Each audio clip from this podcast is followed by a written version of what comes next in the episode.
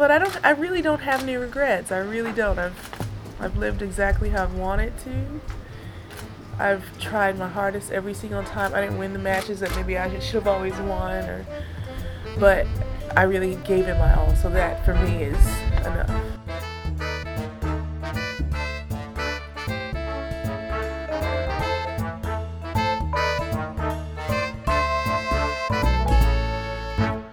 Hello, everybody. Welcome back to the Body Serve. This is our second episode this week, and we are here because Roland Garros is upon us. I'm Jonathan. And I'm James. I feel like we were just here. We really I'm were. sitting my ass in the same chair not three days ago. We didn't even bother put away to put away the equipment because this was happening so soon. Mm-hmm. So, draw ceremony was today. I was able to sneak a peek while I was at work, sitting at my desk. Sneak a peek. It looked like you were watching the entire damn thing. Mm-hmm. I was, I was and, like, and are you screen doing- capping. Are you doing any work? it was on my lunch hour. You were texting me updates like Serena gets Kristyna Pliskova. I'm like, dude, I'm watching it. I, I'm so bad. I thought you were at work. Yeah. I don't even know Evidence number 2000 that he doesn't listen to me. Now, yeah, it was a well organized event. I thought it wasn't, you know, super exciting. It wasn't popping, but it was it was well done. Do you remember how bad the Australian Open one was? yes, yes. That I- was like 85% men's coverage and 15% women, Yeah. it dragged on forever. This was not that. Right. I appreciated it was to the point, but they actually did show the screens kind of enough to get an idea of what was going on. And after it was done, they went and recapped the whole thing. They showed you the sections again. Mm-hmm. So here's what we're going to do on this episode. We have solicited questions from you all. We got some wonderful questions via email and on Twitter. So we're kind of going to go through the draws with the aid of these questions. And I think we'll do a deeper dive in the draw after that. Apologies to Ian. Your question came in a bit too late for us to do the requisite research to answer your question about Bianca. Andreescu. Mm-hmm. Yes. So next episode. The answer is no, we don't know anything about her yet. The first question Master Ace sent in this question via email, and Mara Lawson sent us a similar question as well, inquiring as to who we have as dark horses in the men and women's draws.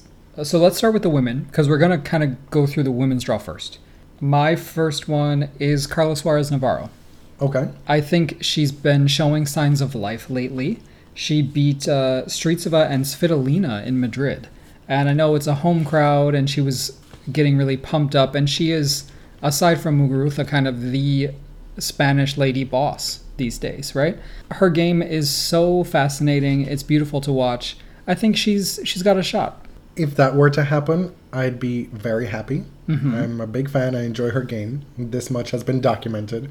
I don't know if that will quite happen this time. I'm not saying to win, but Uh-huh. but to make a little noise.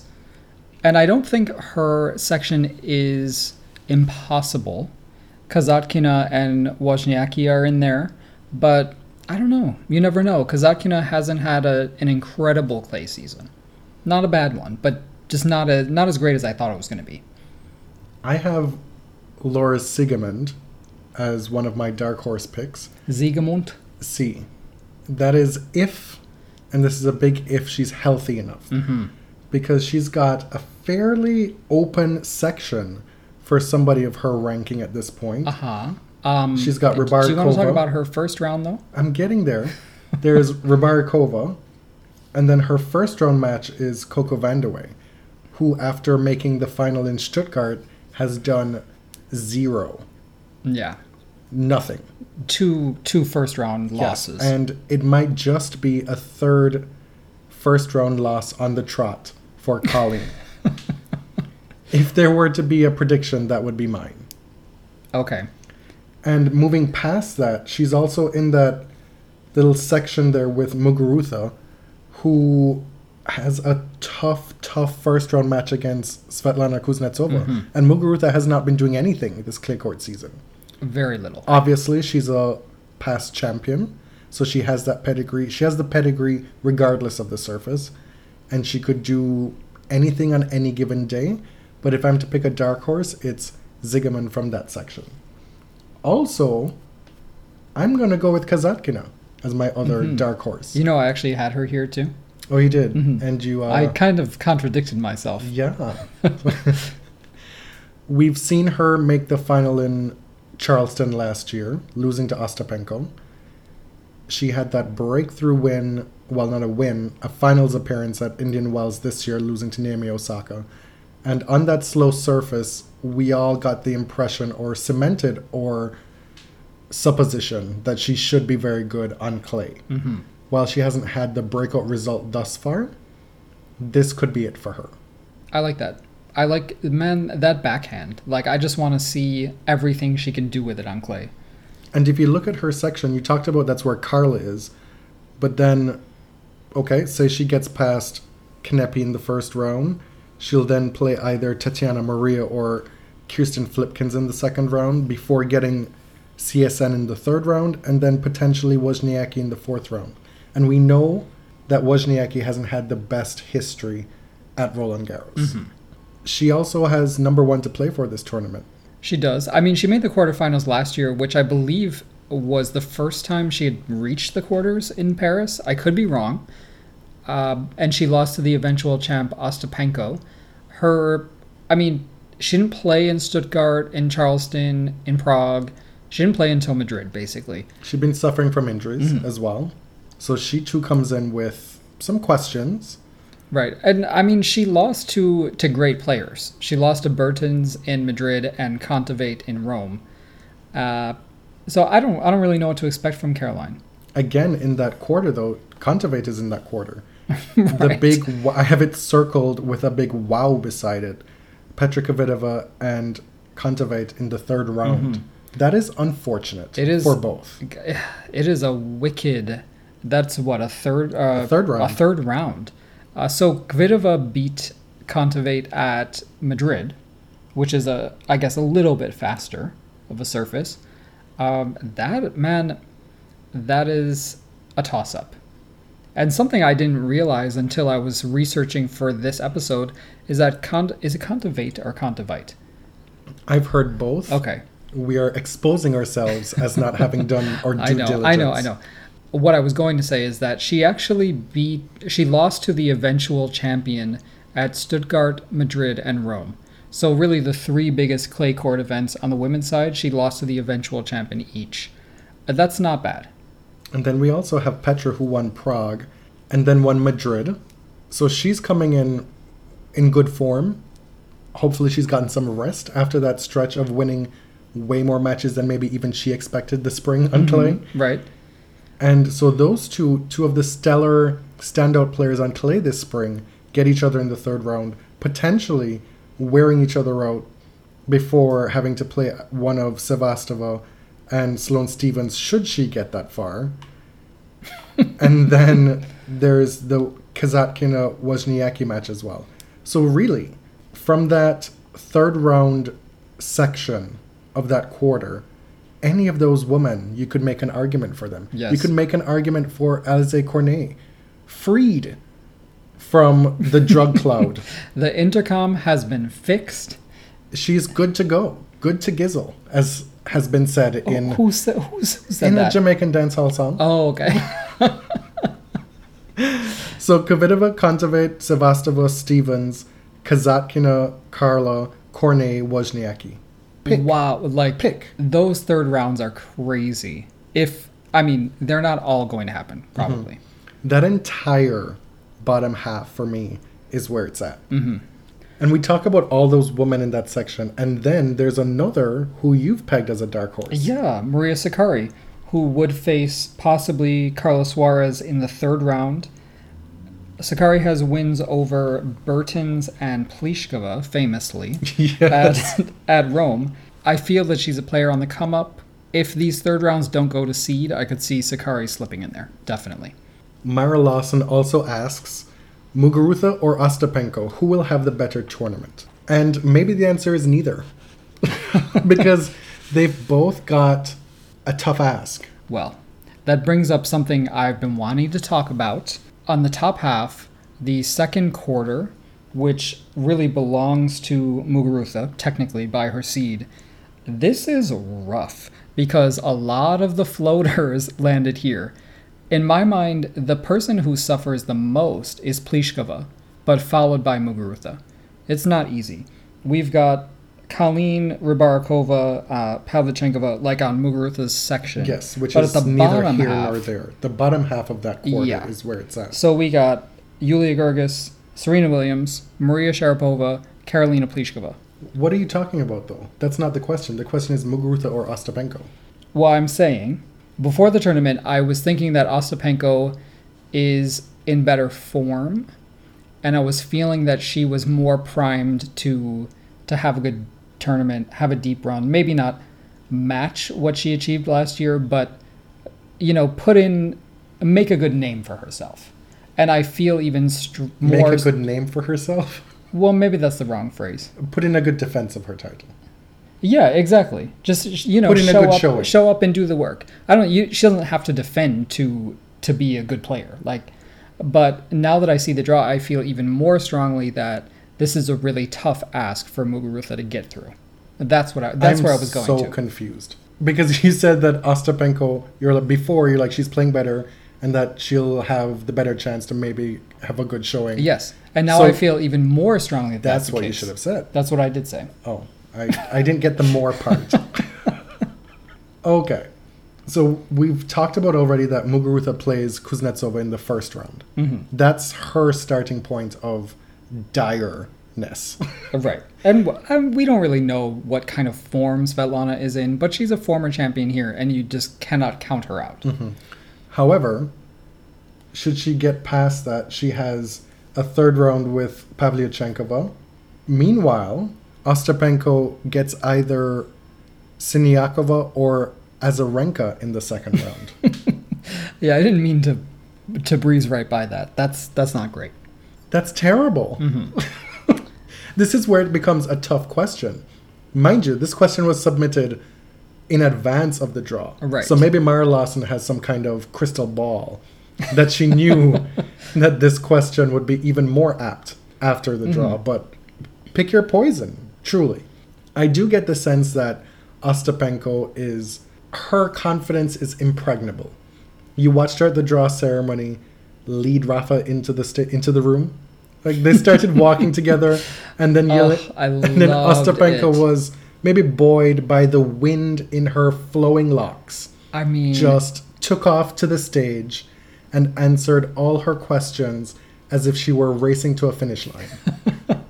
She was Her- like, "I'm here. I'm ready. Look at me. Look at me." she had 50 pounds of hair.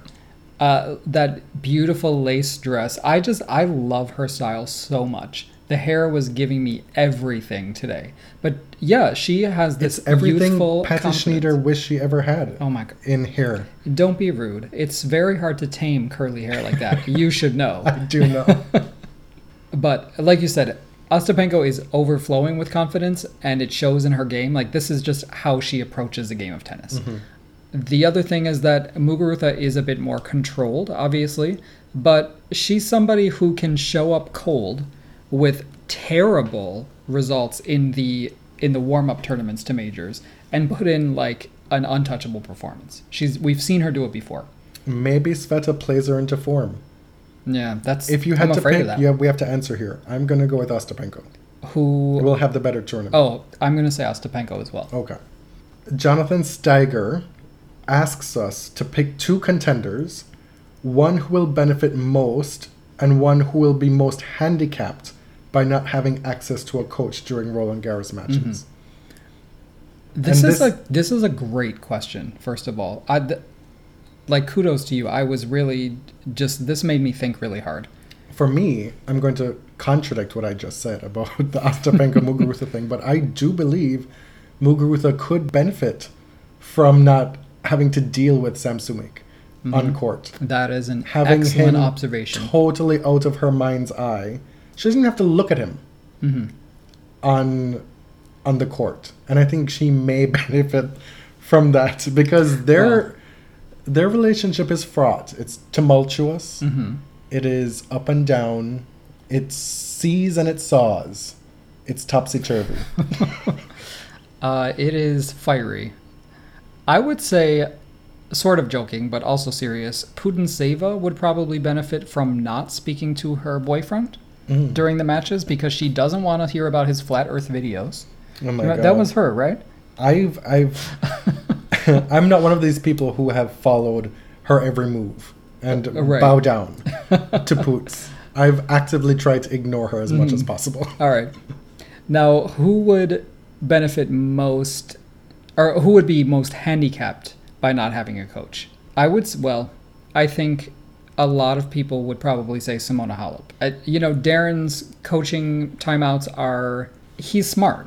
Like, he's motivational, he breaks down tactics, he knows how to pump her up. I feel like they really understand each other. Mm-hmm. And but the thing is, like, her game doesn't suffer at majors. Like, she made the final No. of the Australian. She was in the final of the French last year. She was able to but there navigate. is something at the French. I wouldn't say the Australian because she was totally exhausted. But the French, like, what's going on? You know, she can win this tournament. I feel like anytime she enters Roland Garros and she's healthy, she can win. Like, she's a real contender. She's considered the preeminent clay court player in tennis now. Right. I don't have an answer for who would be hindered most by not having a coach. I do think that Simona is an easy target. Mhm. It's That's a, fair, It's a yeah. type of at this point the discussion and discourse surrounding her coaching relationship and coaching timeouts and visits on court. They swing whichever way the wind is blowing. Mm. So that's that's my take on that. Okay. Our friend Fabian submitted this question.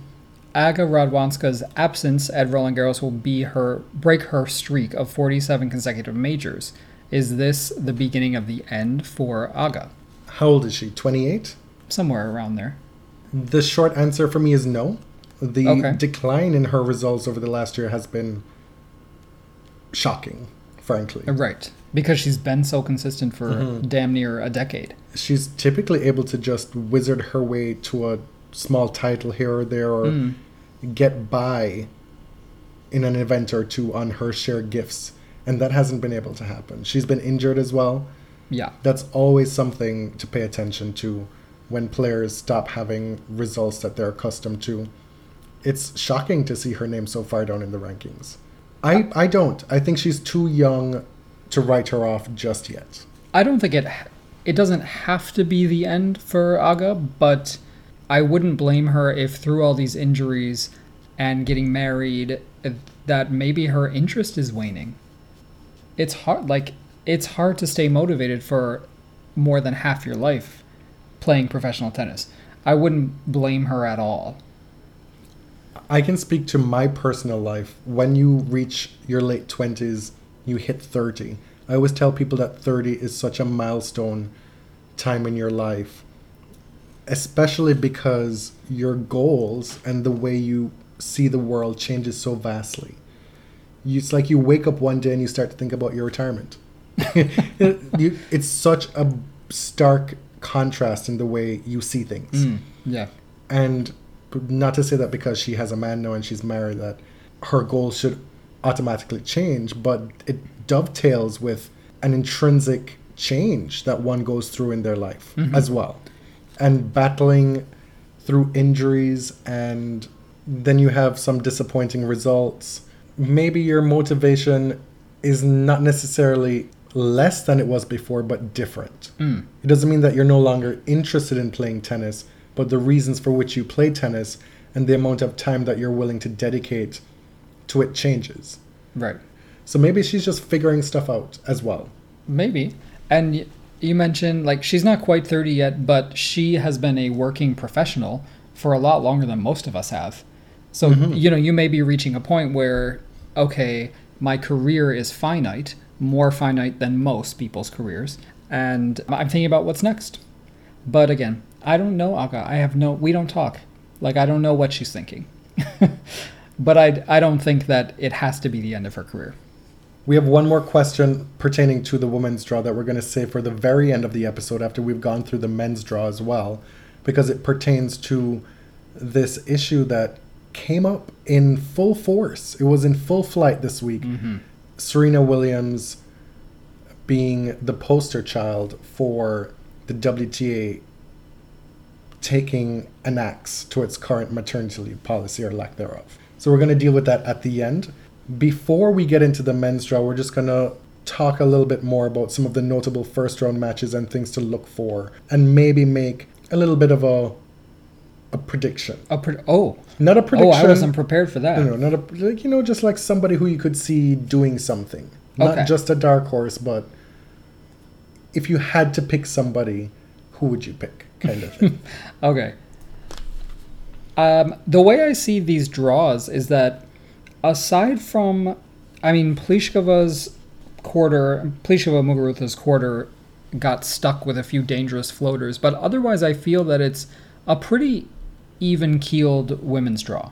I don't, I wouldn't say that one side is extremely lopsided. Ostapenko and Azarenka can consider themselves unlucky. Mm-hmm. Vika has a low ranking. It was always in the cards. Kvitova and Kontaveit, that is unfortunate in the third round. Right, but it's a it's a perfectly fair third round when seeds are playing, right? It's just that Kontaveit has Thank done you. stuff. Thank you for jumping in to finish my point. Okay, well, just deal with it. it's called dialogue. My point is, by and large, this was not a women's draw or a men's draw for that matter, where you could necessarily feel aggrieved in ways Right. that you could in the past. It's just it's right. it's kind of a chill draw. Like if you were feeling aggrieved, you may you may be looking for it. Notable first round matches: Siniakova plays Azarenka, Konta plays Putintseva, Venus plays Wang Qiang, Cornet plays Sara Errani in the 1st round. The Why You Say Vamos special. or as uh, as uh, Michelle Jabor said on Twitter, it was the Intercom versus Tortellini matchup, which you really did me one better. Like that was hilarious. That was uh, the height of messiness. Kudos. Well played. Uh, what uh, what other first rounds? There's Kasatkina Kanepi, um, Gavrilova Cirstea. We mentioned Siegemund and Kalin. I have no idea what to expect from that. Mladenovic plays Petkovic. Sabalenka plays Kiki Bertens. You, we didn't even talk about this yet. Yulia Goerges plays Cibulkova in the first round. Who has been showing some signs of life recently. Um, I mean, this just goes to show you how deep the WTA is, which you were talking about last episode. You feel that it's even deeper than it was maybe two or three years ago. Yes, I firmly, Uh, I like- firmly believe that. a Bertens Sabalenka first round, I think is is indicative of that. Same with Cibulkova versus Goerges. Cibulkova, a former Grand Slam runner-up. I was sitting there watching the draw unfold, and the first five minutes or so of the men's draw, I was struggling to find anything I cared about. Meanwhile, the women's draw is just like, oh, oh, Right. oh. And then we'll leave the last, we leave the match that will probably have the most eyeballs on it for last. Kristyna Pliskova against Serena Williams, which I think Yeah. will be a fairly stern test of Serena mm-hmm. because Pliskova has had a decent clay court season. Yeah, She she made the actually. quarterfinals of Charleston, the quarters in Prague, round of 16s in Madrid, and just today lost, I believe, in three sets in the quarters of Nuremberg. Mm. So, it could be worse. It could definitely be better. It was always going to be tough. Right. I was just, I was just hoping it wasn't Serena versus Halep or Something mad uh, right. like that.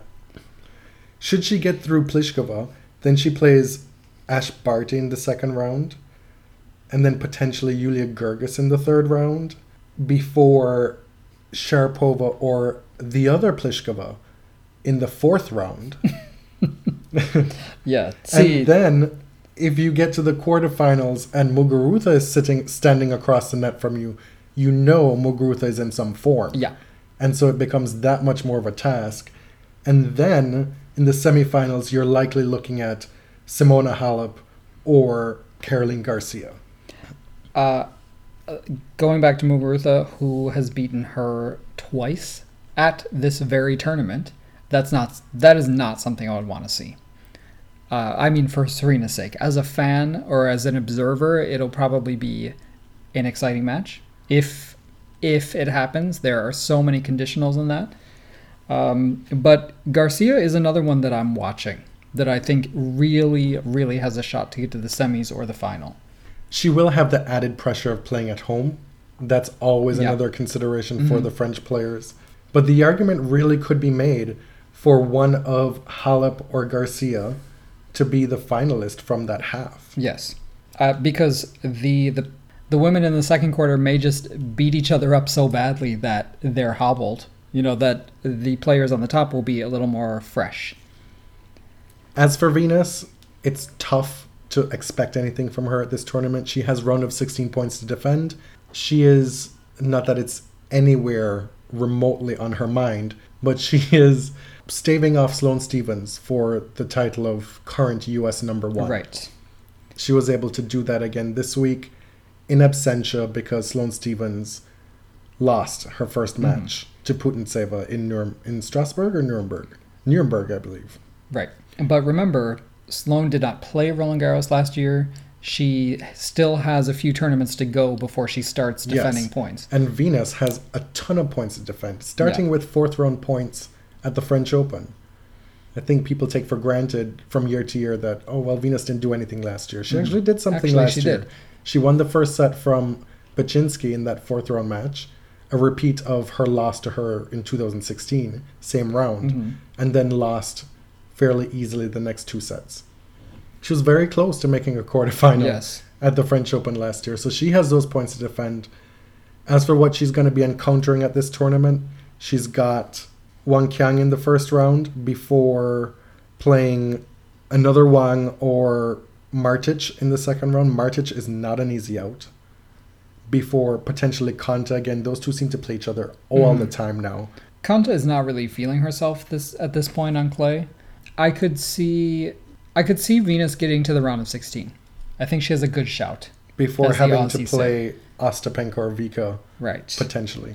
The thing is, we've seen Venus lose a lot of matches. She lost to Kontaveit twice, which is no no shame. Well, a lot of people have lost to her Yes. recently. And she won one match in her clay preparation, but she's also spent a lot of time on the practice courts. She was able Mhm. to get to Paris very early. Probably met up with Serena as well. It helped that Serena was training with Mouratoglou at his academy. And she's actually had a lot of time on Philippe Chatrier. Mhm. That could play to her benefit. And just today we learned that Serena and Venus accepted a wild card into the doubles draw. Yes. I was legitimately surprised by that. I was not. Really? No, I kind of expected. Am I naive? I I was very surprised at this stage in their careers that they wanted to play more. Mm-hmm. I think Serena hasn't played. I think it had more to do with Serena, Hmm. probably. She hasn't played. Patrick had said leading up to this tournament she needed five weeks. She'll be ready. As much match practice as possible, she'll take it. Is. All my, right. my read on the, the situation. And you know, they'll probably just withdraw if they get far.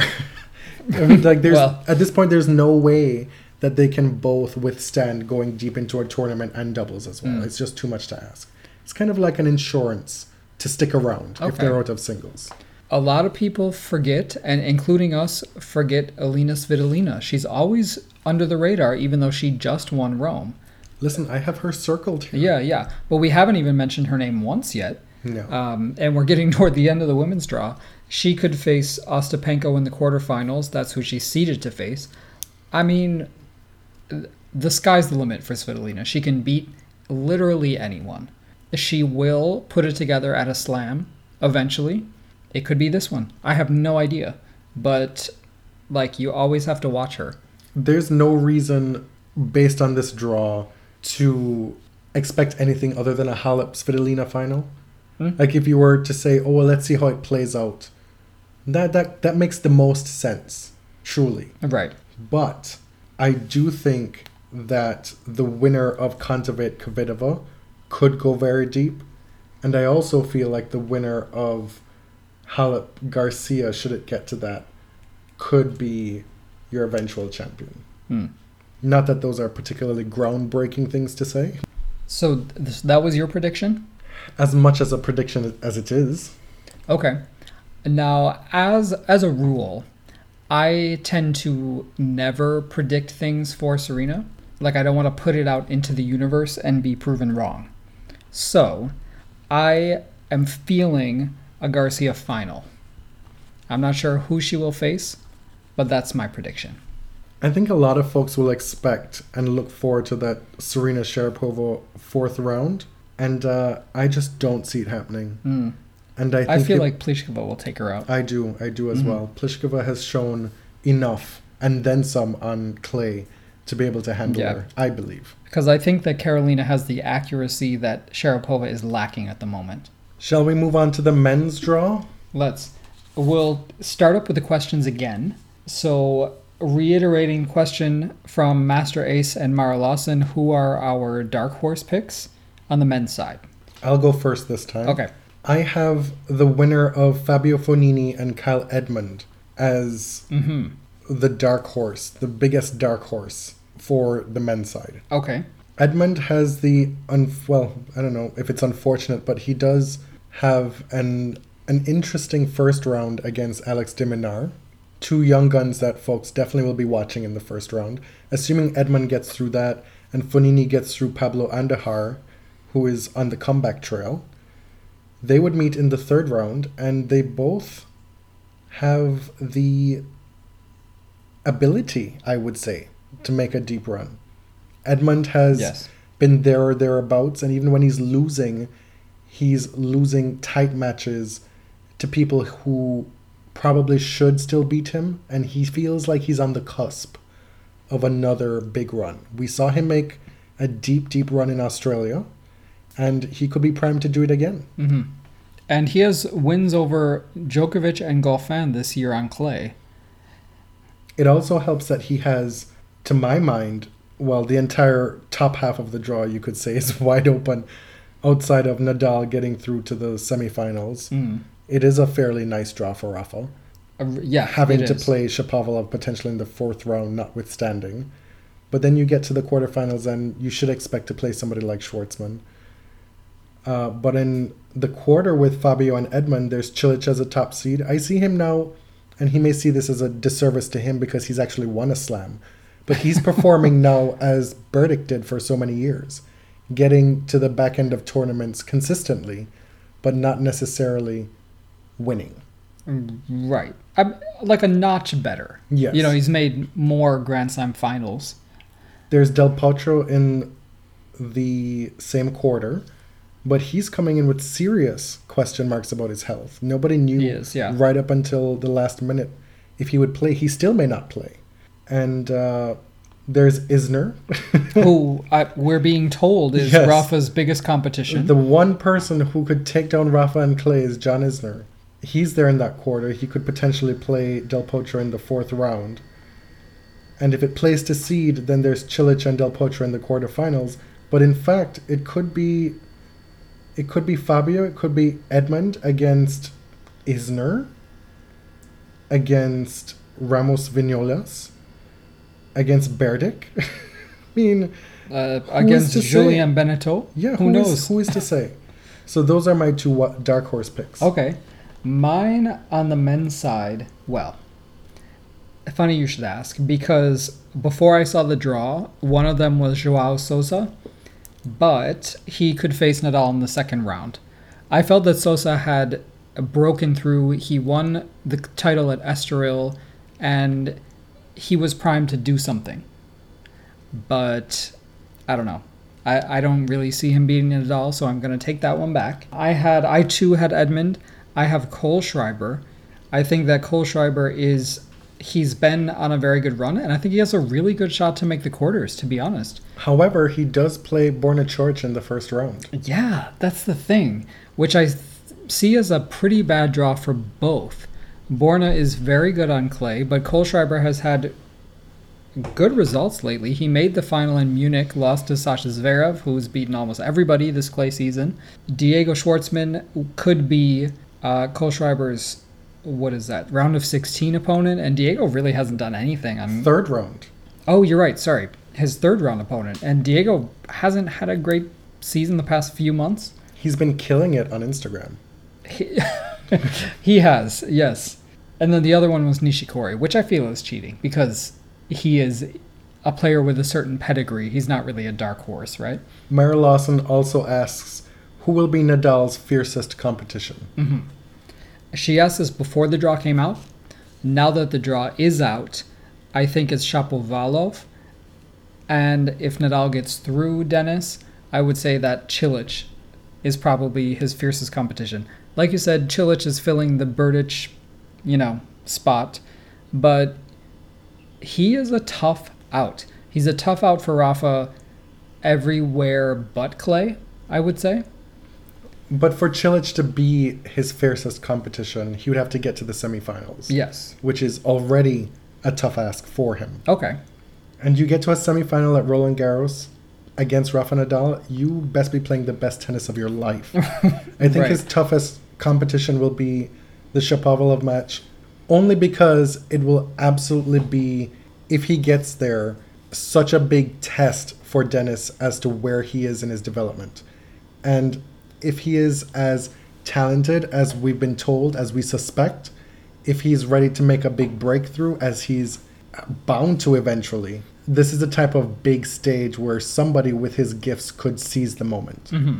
You notice we haven't even mentioned the possibility of Jack Sock filling that spot, Fuck that even though he's he is Fuck that noise. seeded Yeah. in that spot, No. but he has had an abysmal I am season. actively looking forward to when Jack Sock is no longer seeded at tournaments. Diego, you have to give him his props at this point. He is somebody who could push Rafa. He somehow Mm-hmm. managed to get so much so much power on his shots from such a little frame. yeah, And then, assuming he gets to the final, assuming either man gets to the final, it's either Zverev or, or Novak. Those are the other two men who could really push oh, okay. Rafa in terms of what the draw is going on. So those four men are the ones I would pick: Shapovalov, Schwartzman, Zverev, and Novak. So you don't see Dominic Thiem pushing Rafa if he got to the final. Dominic Thiem has got 99 problems, and Rafa Nadal ain't one at this point. Well, Rafa Nadal is like all of them, isn't he? Well, he has 99 problems before he gets to Rafa mm-hmm. Nadal. That's true. Our next question, again from Jonathan Steiger. He wants each of us to speculate on two of the big four and how they how effective they might be as coaches in the future. Let's just talk about all four. and part of being effective is the willingness to do the job, right? I just can't see Federer sitting in somebody's box being their coach on tour. Like surely there's something more statemently for him to do. In a- like being the I don't know the president of the ITF. the president of of being like God's advisor. Put it that way. maybe the CEO of Rolex. Um, I think Federer would probably be an excellent coach, but I I just could never see him doing it. I don't know how excellent he would be when you have somebody who is so naturally gifted. Obviously, he Yeah, works a very hard, point. but when you're so naturally gifted, the the amount of work that it takes to get not so gifted players to be their best, Mm. it he, I, I just don't know if he would have the fortitude to stick through it. If that makes Okay. sense, do you know what I mean? But I would think that back in the day, people couldn't see Ivan Lendl, for example, being a great coach because he's not expressive. He wasn't seen as a very generous personality. Mhm. Um, But the workman-like nature of his game would lend itself to the grind of being a coach on tour. Mhm. That's something that you could see him enjoying, right. which I is mean- not something that I would see somebody like Federer doing in the twilight of his career life. I would imagine him enjoying the fruits of his spoils as he should. Right. Okay. I think Nadal would be too bossy. No, no, no, no, no. Plain and simple. Not very good. Do it again. Did you see him? Did you see Rafa stage managing the rain delay? yes. In, Oh my god. I mean, he was telling everybody where to go, pull the tarp back this many centimeters. He was telling the ball boys where to go. I mean, he was choreographing the whole thing. Like he would make a good director. really- Maybe he should get into film and direct he would direct be films. he would be one of those difficult directors. uh, he has obsessive tendencies, as we know. Yes. I just think it's Rafa's way or the highway. Yeah. Like you would need a very mentally strong student. I think there would need to be um, assistant coaches he does have his academy, which would lend itself to to training. He could have the person stay at the academy and train year round or what have you. But uh, that's not to these say these that people, but these people become so great because of their wild idiosyncrasies yes. because of how intense they have to be. And so to be able to dial that back to then help a lesser than get to a quarter of your powers in your prime, Right. it's tough. And Rafa's technique is not something you want to teach to a kid or or even a professional player. It's just it's unorthodox. It's probably not healthy. I could absolutely see Andy Murray as a coach. I could see him being Definitely. a coach of any WTA player and making it work. Yep. Well, he had really the best example in Yeah. his own household, right? He has Judy Murray, who is, I mean, just a magnanimous presence. She wants to share what she knows about tennis to give opportunities to kids. And I think Andy would enjoy the misery that a, that his pupil would go through losing. he would enjoy it in a sense. you know, he'd be able to relate to it. Mm. All those losses that he's picked up to Djokovic in those finals, no shade, but that type of stuff prepares you to be able to go through it with another person as well. And Novak is Novak is so articulate and so smart. We've talked about him as the brain of the Big 4. I think that he would he would flourish as a coach mm. because he, he's very analytical.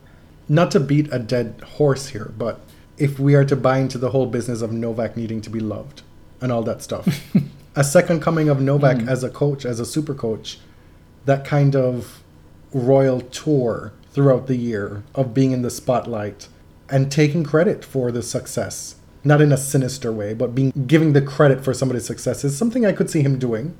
And I also think he's probably been through enough coaches at this point, all shade, to be able to bring the best of many coaches into one mm-hmm. for somebody else. Well, and to know what works and what doesn't. Yeah.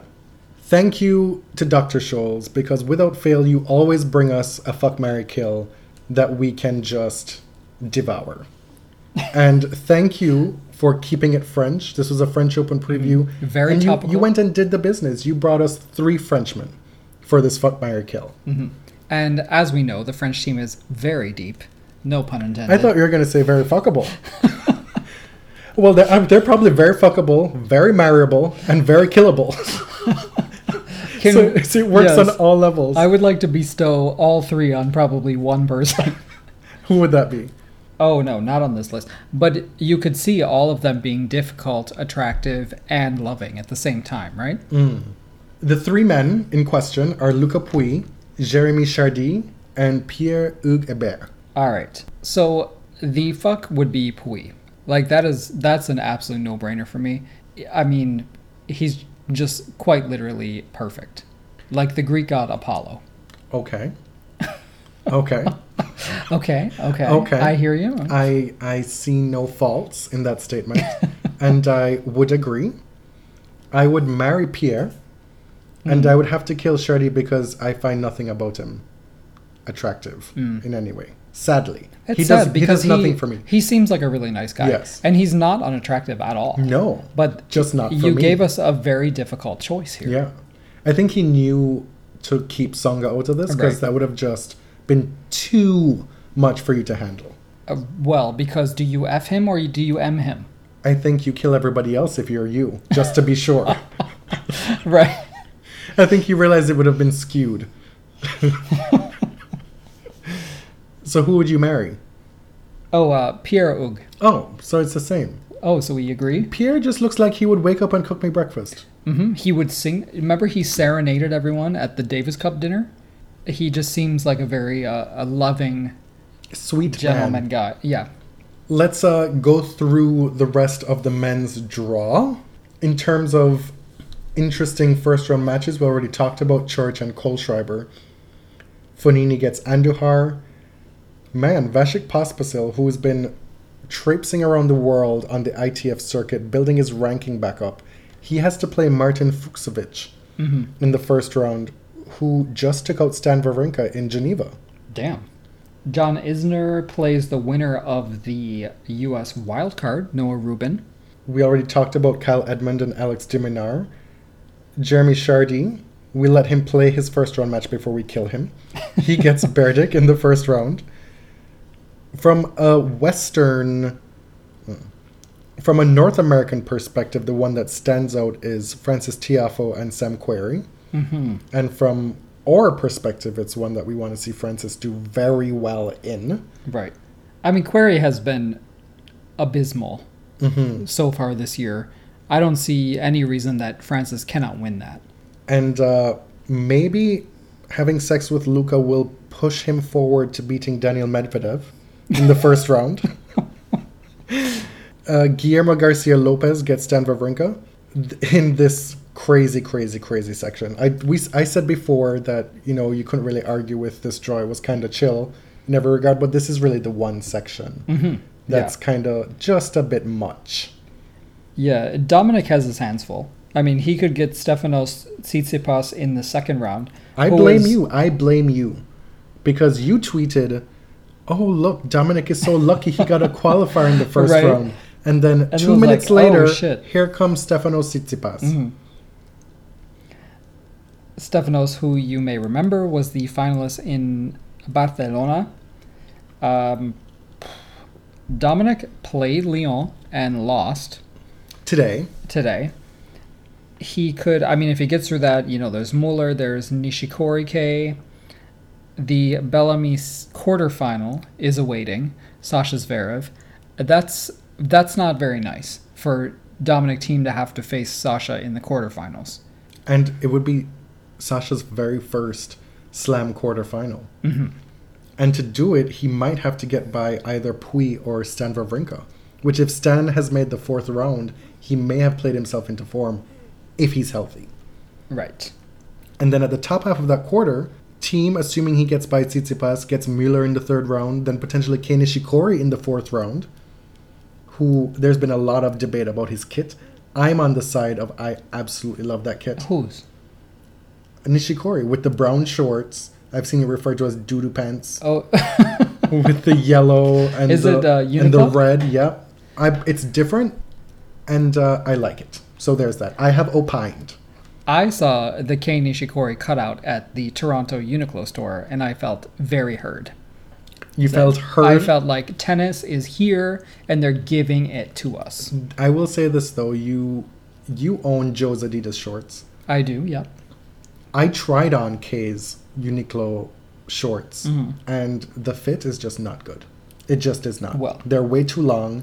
They're way too narrow. It's they need to do better. Joe and I, you know, we can we can wear similar You have similar shorts. assets. What else? In the third quarter, still in the bottom half here, Djokovic Djokovic does not have a terrible road here. no, Like not at all. we kind of we're done with the top half, right? I think we kind of exhausted that Yeah. for the most part. So the last bit to get through here is this top half of the bottom half, the third, the, the, just say the third quarter. the third quarter. we still haven't mastered this after all these years. Goffin, I have this circled. Goffin gets potentially Monfils in the third round, which that's just a whole lot of fun. hmm So much fun. Like I might get up for that one. Nick Kyrgios is a dangerous floater there. Not for somebody who could win the title. I don't think that's in the cards, but for somebody who could do some damage earlier on to some other folks Mhm. and then kind of fizzle out. He has a qualifier before playing Cecchinato or Copil, then Carreño Busta in the third round, before Goffin in the fourth round. And then should he get to the quarters, then it's potentially Nole or Grigor. Nole and Grigor in the fourth round, that is marquee. That is something to watch. Yeah. Because Grigor has been, I mean, he's been in and out lately. Like, he did make the semifinal of Monte Carlo and lost to Nadal, but he had just kind of crappy results at Madrid and Rome. Lost in his first round in both. But still, if Novak isn't quite there yet, Dimitrov at his best could make it an entertaining match. Mm. That said, if we were looking for two people who aren't necessarily favorites to make the final, I think you go with Goffin, who is my pick to make the final, or Kei Nishikori. I can't disagree there, and I can't really offer you any searing hot takes. this men's draw is just not really doing it for me. Do you have a prediction? I mean, I just said Goffin is the one to make mm-hmm. the final. So God, you're up I now, you're up on deck. The thing is, like, it is so hard to kind of vote against Novak Djokovic. It's just that I don't know what he's going to look like in a best of five scenario across two weeks. I like, I really don't know. The performance against Nadal was very encouraging, but before that, it was it was just not great. You know, through most of the clay season, it was it was pretty bad. So I'm taking a take it as it comes approach to Novak right now. Mhm. If he shows me a big result in a slam, then I will I will take note and come check you next time around. so are you saying you have nothing to add? Nobody? Uh, no, I'm well. If I were putting money down, I would probably say Dominic to make it one round further than his best and reach a final. Which is the semis of the last two events. Right. Okay. That brings us to the end of our draw analysis, which I'm sure was riveting for all of you. it's absolutely not our favorite episode of the year, doing these draw previews, because it's all a lot of hearsay. Well, and it just it falls apart so quickly. Yeah, Sometimes on the very first day. Who likes to put their thoughts out in public and have them disproven and made to look like idiots within hours? But that's what we're doing for That's y'all. what, yeah, so appreciate that. Don't we- hate, appreciate. We understand what the market is and what folks are in the market for. This is what y'all want. We bring a little bit of nuance, not too much hardlining to the quote unquote predictions or non predictions. And you know, a little bit of a little bit of levity, as Miss Mariah would say. uh, brings that levity. We do's. Now, uh, for uh, for a little bit of gravity, we have to talk about this controversy that has made its way into popular culture and the mainstream press this week. That has Serena's name in Ivanka Trump's mouth. Ivanka Trump. Ivanka fucking Trump.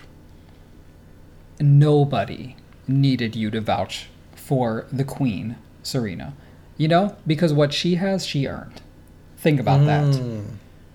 There is so much truth in that. hmm We've talked about this before in a previous episode, and while we forget everything we say within minutes of having said it, we're pretty sure that we came down on the side of.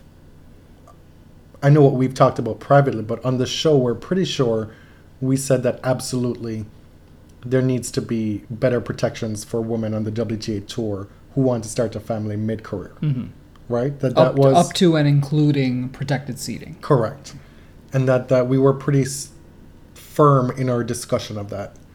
Since we've had the benefit of listening, frankly, to a lot of women, varying responses from many women who fall at different spots along the spectrum of opinions with respect to this issue hmm and we still have the same thoughts. I know my my take is a little bit different in that I feel like there should be some caveats in terms of how long the seeding is allowed to be available, right? Okay. Still, these are not things that I feel that I as a man should have firm opinions on when this issue is still evolving. If that makes sense. Mhm. And the thing that's been most galling to me is the folks, men, and to be honest, largely gay men, which is even doubly disappointing, who are mocking in their in the way that they're handling this issue and mm. presenting their opinions. Right. Because this in no way, shape, or form affects you, nor is it something that you can in any way, shape, or form relate to. It's entirely abstract. And we talk about all the time about what it's like to be an ally and how to be an ally, and this is absolutely not that. it is so far That is true. from being that. When, as a gay person, you are not able to carry a child yourself, maybe you should defer to women, even though they're not professional athletes, who have opinions on what it's like to carry a child and what it may be like for a woman who's carried a child to then return to tennis. And there are also women who have not had children whose opinions are just as valid, but absolutely more valued valid than yours. You know, it's about knowing your place in the hierarchy of opinions and knowing when to keep your fucking mouth shut, frankly, and listen to other people. I uh since you know since we talked about this on the podcast, it was a while ago and I almost forgot what what we had said. And I have made a conscious effort to stay out of the debate entirely. You haven't been issuing hot takes on Twitter. No, and it was it was intentional. And I was trying to take my own advice. Like I said last week when we talked about Francoise Abanda's statement, I said if you don't understand take a step back and listen for a moment. Uh, and if you don't want to listen, then you probably shouldn't comment. And so, what I did throughout this whole protected seeding thing is I took a step back and I listened. And I'm not going to issue any opinion on the matter in this episode. Okay. But I think there are a few things that we should lay out, a few issues that that deserve discussion. So, one piece of information that we didn't know the first time we talked about it is that the WTA Players Council has voted on this before. So, Courtney Nguyen on Twitter told everyone like listen, if you want to have this debate, that's great, but you should know this, this piece of information, right? And also, Twitter is absolutely not the right medium Well, to be having this conversation. Yes. So the Players Council voted on it and rejected it. Importantly, it was packaged in the basically the same vote as protected seeding for players returning from injury, which we know now is a very different issue. Darren Cahill kind of pushed back at her, and it was all very friendly. But Darren Cahill's been out here advocating for this protected seeding for a while. Now, the the question that arises for me is should this be something that is voted upon by the players council at large? Do the other players, most of whom have not had children, do they care if seeding is protected when women have returned from mm-hmm. maternity? These are women who they are in competition with. They're fighting with them for money and for ranking points and for titles. So to me, of course, the majority of the players' council would vote this motion down. Like it, it makes sense to me. Mm-hmm. But is it something that should be voted on? To me, if we had a genuine bargaining unit, that's something like this is an issue that you fight for in bargaining. Like these are workers' rights, basically. Better maternity leave, better protections for workers. Like those aren't something that you that the employer puts up for a vote. Mm-hmm. It's something that you work out through bargaining. if we accept and we absolutely accept that tennis is a workplace and should be treated as such akin to your regular 9 to 5 workplace obviously there are ways in which that glove doesn't fit Of of course, yeah. but a woman having a professional tennis career is not the same as a man having a professional tennis career and we celebrate all these men when they become fathers say oh my god being a dad is such a good thing for his tennis game. Well, what about the women? You can't tell me that if you are in your mid 20s, for how many women is it a complete non starter even thinking about a family if you're 24, mm-hmm. 25? If you've spent your entire life playing tennis from the age of, say, three or five years old, your 20s is your money making period of your life. And to interrupt that to have a child, or to say, well, I'll play till I'm 30 and then retire and then have a, have a family, it's a very limiting, pre existing way of viewing one's career. And we've seen an absolute shift in the nature of women's tennis and, and women's careers in the last decade to the point where women are playing well into their 30s. And folks now say, well, this wouldn't have been an issue if it wasn't Serena Williams. And to that I say, so what? Mm. So what that we did not have the fortitude and the foresight and the smarts to make this a big issue when Azarenka was coming back or when Clijsters was coming back. Or Mandy Minella. Yeah. Or Evonne Goolagong. Or, Or, any, of these players. woman ranked outside of the top 100. That You're right that we did not talk about we did it. not talk about that, but that doesn't mean that we were excluded or precluded from talking about it now. And this is how change happens. You might fight it now, but once it's there, it's there. The women who then come up in 15 years and say, okay, yeah, I'm going to take two years off. I'm kind of burnt out. I'm going to have a kid. I'm going to come back. Like, that's an option for them then. Mm-hmm. Where it becomes tricky, it's this idea that by making those protections for somebody like Serena or whoever, it's more fraught now for Serena because she's she would be the number one seed, right?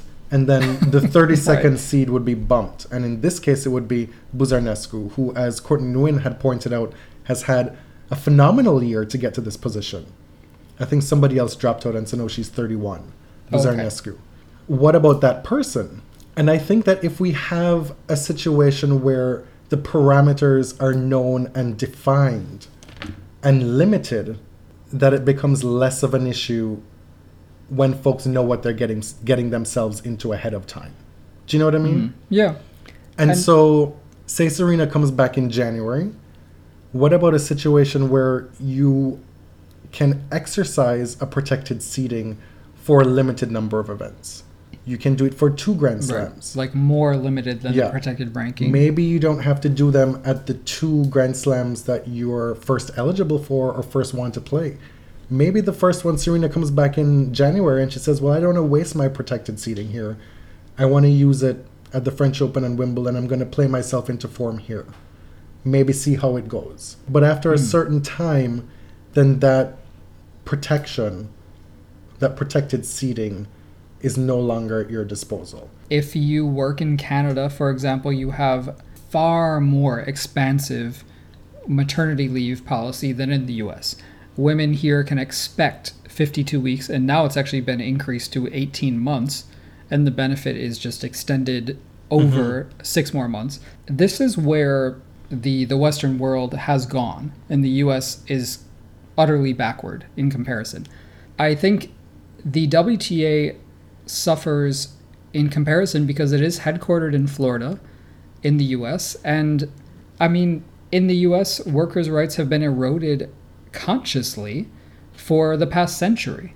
It's been a concerted effort by politicians, mostly Republican, to undermine the rights of workers to collectivize and bargain in good faith with their employers. So I think that this exists in that sort of atmosphere in the United States.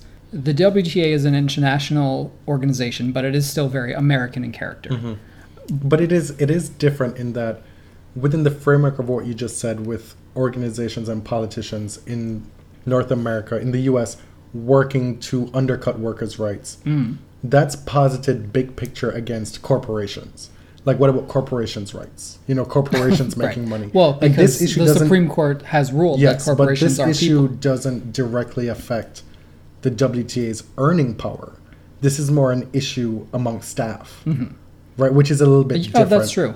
But what I'm saying is that the WTA, for whatever reason, is not super inclined to empower their workers to collectivize. because there's no like there's no mm-hmm. distinction between employer and employee. The employer, the WTA represents or purports to represent both the mm-hmm. tournaments and players, which is impossible in my opinion. If we attach unionizing with this issue, mm. that's many steps too far. right. So what we what we have to be looking at here is a question to be asked is why and I think I asked this on the last time we talked about it, why wouldn't it be in the best interest of the WTA to have in this case Serena in your tournament longer? Mm-hmm. From a self-sustaining perspective, right? This is you protecting your brand. Obviously, it's not an issue if no offense but Mandy Minella is in the same position. So it's this balance of in one in one aspect you're able to help yourself as a tour. by giving Serena more opportunities to go deep into tournaments. And in another way, you're able to help your staff. Mm-hmm. It seems like because the balance is often skewed in favor of the the corporation when their hand is forced to make a decision, right? Or like when they want to make a decision on something like this. Like, well, how does it benefit us? In this instance, to me, it benefits both. In my in my probably Okay. naive opinion. And to be clear, the ITF is the one who runs Roland Garros, and they they do have the right, as far as I understand, to seed mm-hmm. how they like. which they chose not to. It Right. seems like Wimbledon will, but this is more of an issue for the WTA in general with Right. the other tournaments. If you want to do more reading about this topic, I would suggest first uh, reading our friend Bad Toss's essay about the topic. Uh, she's at badtoss.wordpress.com. Excellent writer. I learned a lot from reading her work. Also, the USA USA Today ran a story recently about how the French Open is punishing her. I mean, there is a lot of opposing views out there that I encourage you to read as well. Again, I don't want to fall on one side. I kind of want to extract myself from the conversation and let other people take this on because I don't see this as my role. I see my role in this conversation as listening and letting more qualified people do the work. Yeah. You know. I mean, I realize I have given some opinions here. Well, I mean, it is a podcast. right, right. But I absolutely agree with you Mm. in that I don't know. I bet there's there's the one school of thought which if you're a man you shouldn't have an opinion about this to begin with, even if you're in support of it, but especially if you're going to say that women shouldn't have protected seedings, you need to sit this one out. Absolutely sit this yeah, one out. yeah. I think in some, are we talking about this only because it's Serena? Yes.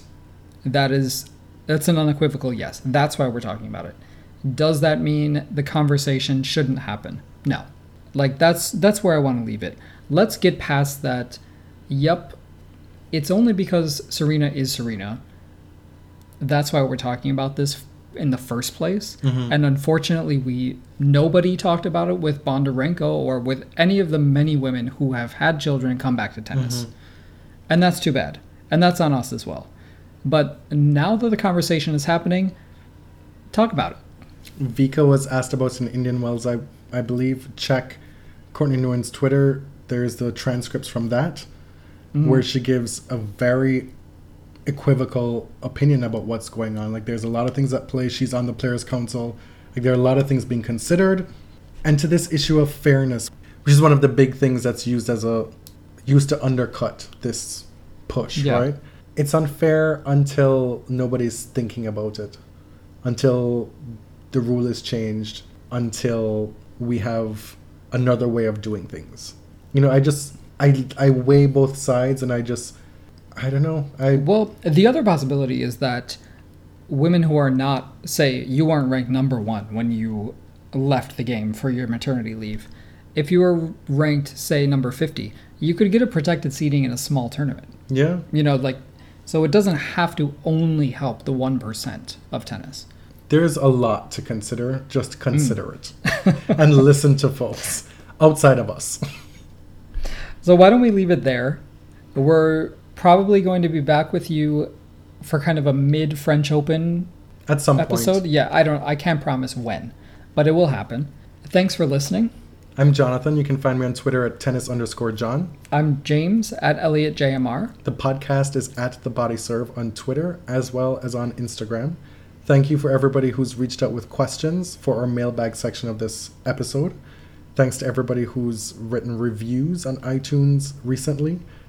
We absolutely welcome those going forward. If you haven't yet, please do. Till next time. Thank you. Thank you very much.